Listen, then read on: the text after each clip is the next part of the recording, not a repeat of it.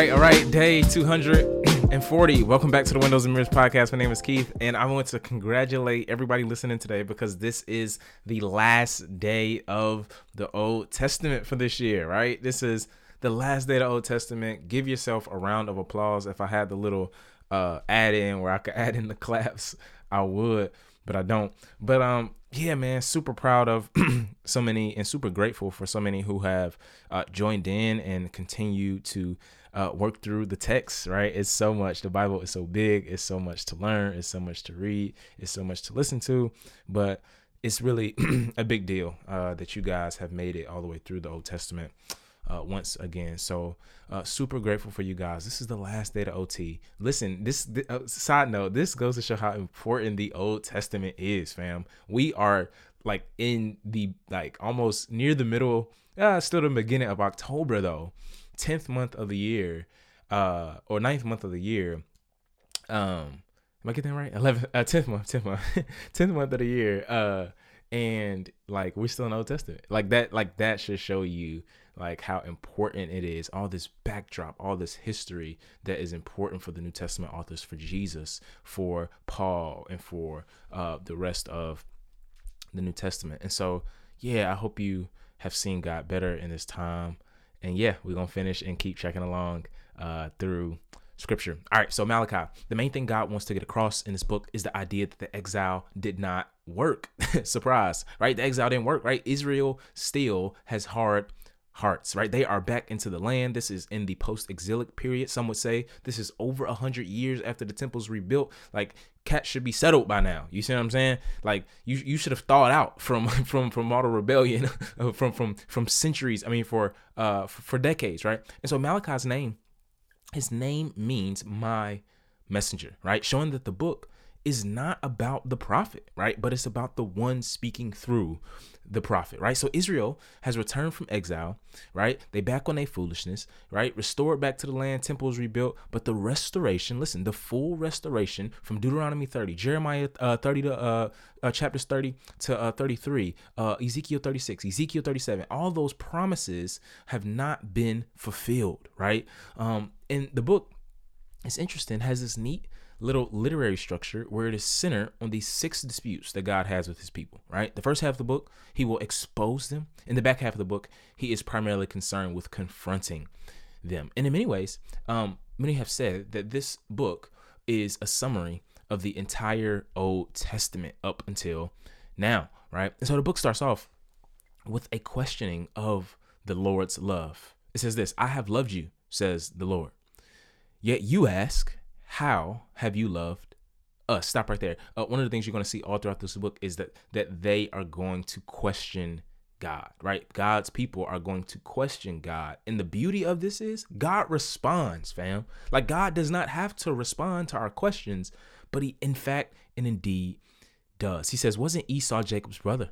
This is the Lord's declaration. Even so, I love Jacob, but I hated Esau. I turned his mountains into a wasteland and gave his inheritance to the desert jackals. Listen, one of the ways we can be sure that God loves us is looking back at the fact that he chose us, right? Um, the doctrine of election, right, is this biblical doctrine that is very difficult that we all can't, I don't care how smart you are, wrap your head fully around, but it's one that isn't true and indeed true, right? We know God loves us because he chose us, right? God starts off talking about his love for his people. I love what Paul says in Ephesians chapter 1 verse uh, I believe it's verse 4. He says um in him we've been chosen in love right like in the messiah in christ we've been chosen in love before the foundation of the world right god had his love set upon us before we could ever love him god says you know we were his long before he was ours and he talks about the, the covenant relationship he's had with them in the back half of the, of the chapter. Listen, interesting, is an indictment against the priests in Israel, right? so he's to move and he's to talk about the way in which Israel, no, no, y'all have defiled the Lord's temple. Y'all have dishonored him. Y'all have dishonored his name. How? The priests in Malachi's time, check this, were presenting blind, lame, and sick animals to sacrifice before the Lord. So in actuality, listen, they shouldn't question God's love for them they should question their love for God, right? It's never, this is the beauty. God's love is uh, static, eh, right? Like it, it never changes, right? He will always love us regardless of how things feel and seem. The only thing we need to be mindful of is do we really love him, right? And what they're doing is is this direct uh they, they have this direct uh, violation of the torah right? Deuteronomy 15 deuteronomy 17 leviticus 22 all talks about not uh, or presenting blameless animals before the lord. Interesting let's let's let me uh make a quick, quick connection real quick. The blameless lamb motif right? We, we think about the person and work of jesus who was this spotless lamb. They use imagery from israel's uh cult. Cult just means uh worship. So they use imagery from israel's worship to talk about how jesus will be the perfect lamb of god without any sin without any defect. So here, going back here to the Old Testament period, like they were presenting these defected animals before the Lord, and the Lord had specifically commanded them to do so. And to make it so bad, I love this. They didn't just present lame and blind sacrifices to the Lord. Some of those bad boys were stolen, fam. No, no, no. They came to worship with stolen goods, chief. Like stolen goods. And this is so terrible because the people of God had begun to see the worship of God as a burden, as a way of simply doing something that was a duty, that was a delight, something that was an obligation rather than an opportunity, rather something that was a nuisance rather than a privilege. And listen, when we begin to see our worship of God this way, we take shortcuts, fam. Like we cut corners, right? We live in ways contrary to his word just to kind of get by, right? Or we completely disregard it. And God is saying, Y'all have displeased me, right? Like you have displeased me. And um, it's interesting too because again, the priests, if we remember Leviticus, especially uh, I believe it's 19, 20, 21, um, the priests were to be the holiest people. like it's very similar, and I and I see the connection some people make uh, with this. It's very similar to the pastor, and, and, what I mean by that is this: like when you read uh, the Pauline epistles, or, or the pastoral epistles, you see that um, how much ca- like the character qualities that Paul says um, pastors are supposed to have, right? They are supposed to be above reproach, right? They should be an exemplar of godliness, at least, right? And so the priests in the in the Old Testament period were to be the exact same way, right? But even even more so, I think, because they were going into the presence of God with uh, sacrifices before the people of God, and so um, yeah, like I, I think the text wants us to know. Listen, we are often hard headed because we are hard hearted, right? We're hard headed because we're hard hearted. And I, I think that's the, the, the central thrust. I think I said this at the beginning. That's the central thrust of what Malachi's trying to say, fam. Like these cats need change, right? It is not just about a geographical location, it's about uh, something internal. And so the priests, uh, the, Simone, the supposed uh, leaders among the people are the ringleaders of rebellion. Chapter 2 comes. God is going to say, yo, man, if this stuff don't change, I'm going to treat you with contempt, right? He he he says um he will remove them from service and bring upon a curse, right? The the priest. And God will go back to his covenant, faithfulness to his people, to jog their memory, right? As to why they have no business dishonoring him, right? The way they have, right? He says, No, no, I made a covenant, right, with Levi, right? The Lord will say, He said, I set them apart to provide service, right, via the sanctuary and worship. And they were instructed with the teaching of the people of God, the word of God. But it says this for the lips of a priest should guard knowledge, and people should desire instruction from his mouth, because he is the messenger of the Lord of armies. You, on the other hand, have turned from the way. You have caused many to stumble by your instruction. I love it because God, man, He takes leadership and instruction amongst His people so serious, right?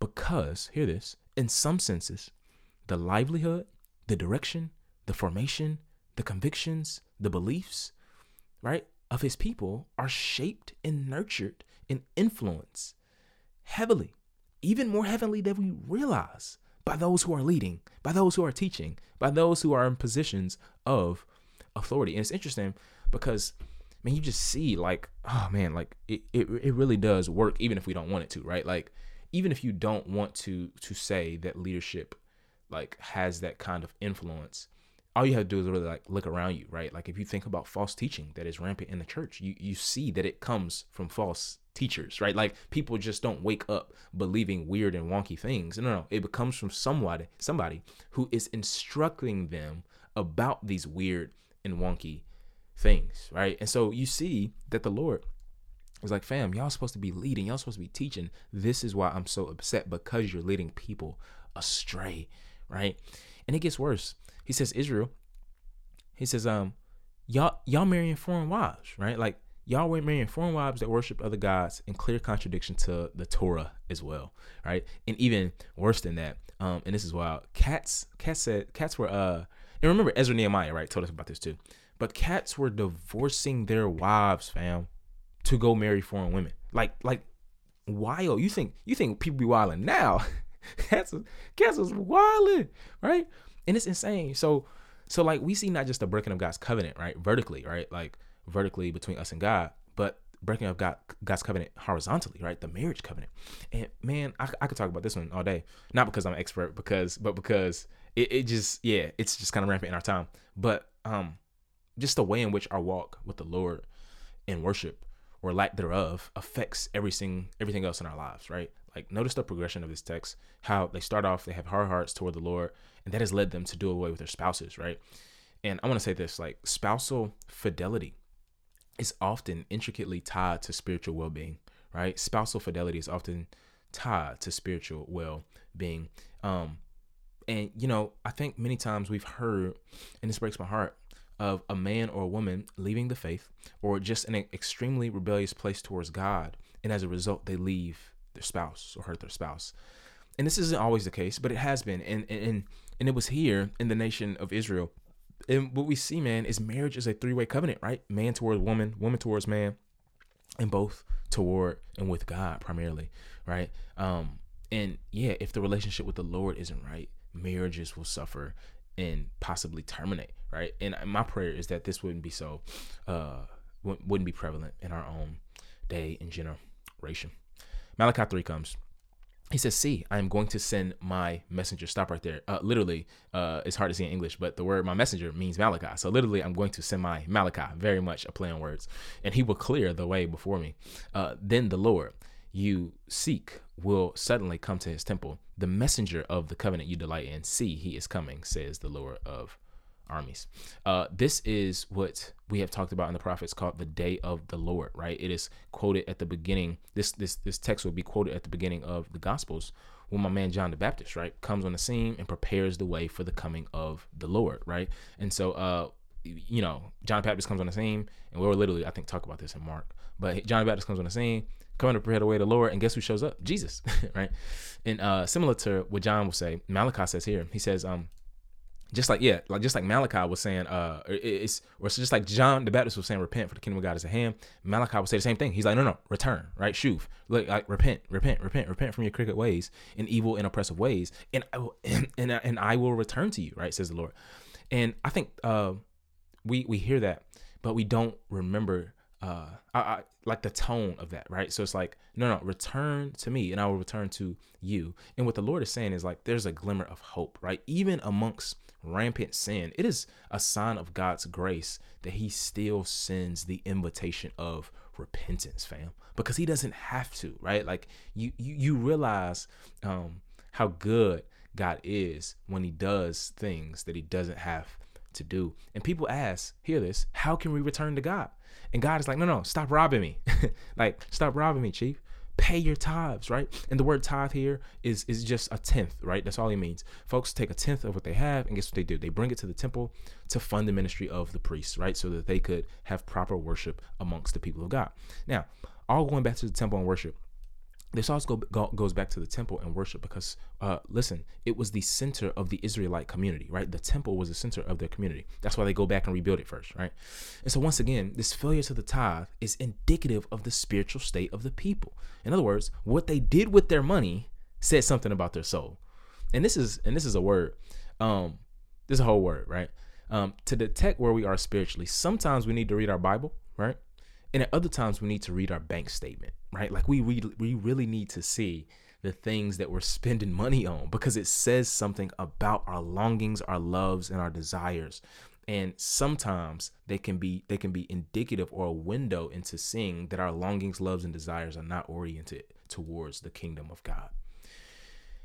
So the Lord comes and he says, Test me, right? Like, no, no, he says, Test me, right?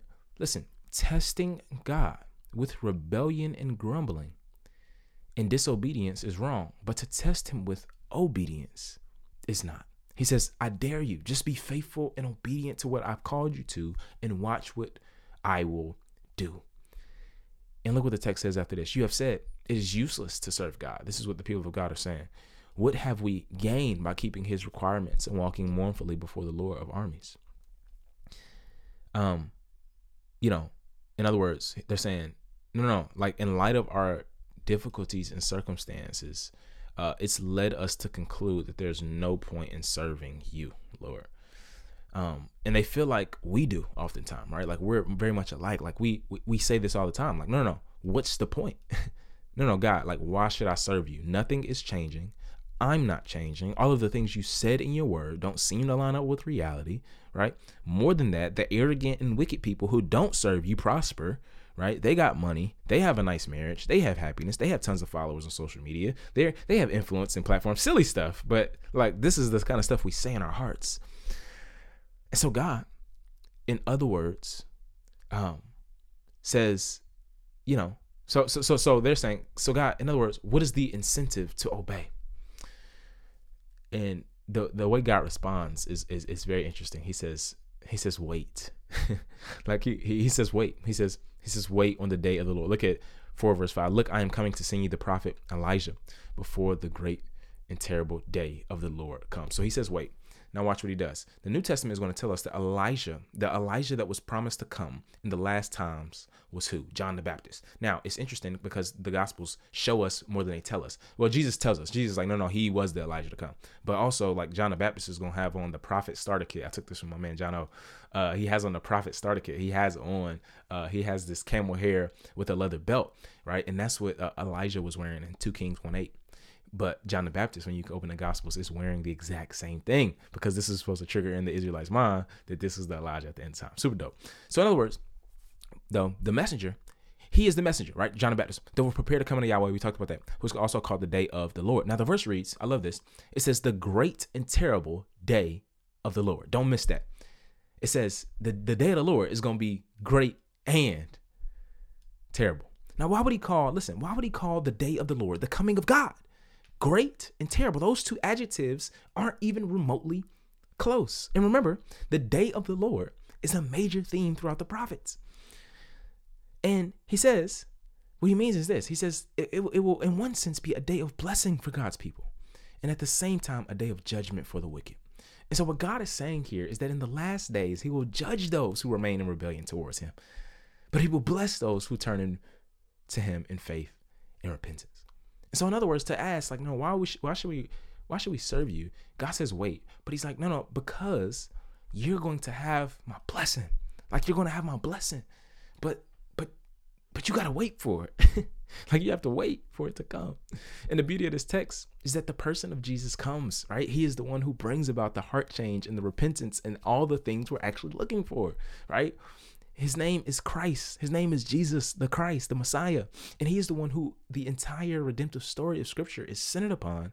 And he will be the one who is always and who always will be the one who fulfills God's promises that the people of God are longing for, right? They like, we, like, though, like, no, we have to take God for his word and wait and hope for his coming. Listen, to bring it back home, if you are wondering if serving God is even worth it, or when you're tempted to worry in that direction, we have to, uh, as uh, the great Cornel West says, we have to give ourselves over to being prisoners of hope, right? Just like these Israelites needed to wait and see what God does, we need to often wait and see what God does. And what God is going to do in your life and what God wants to do in our lives is through the person and work of Jesus. May we turn to him in a wait, in waiting, and in hoping. Let's pray. God, we ask that you would give us uh, grace today to wait on you and what you're going to do. We love you and we thank you for this beautiful story in the Hebrew Bible, the Old Testament, how it all points to the work of your precious Son. We can't wait to see what you show us uh, about your precious Son in the days.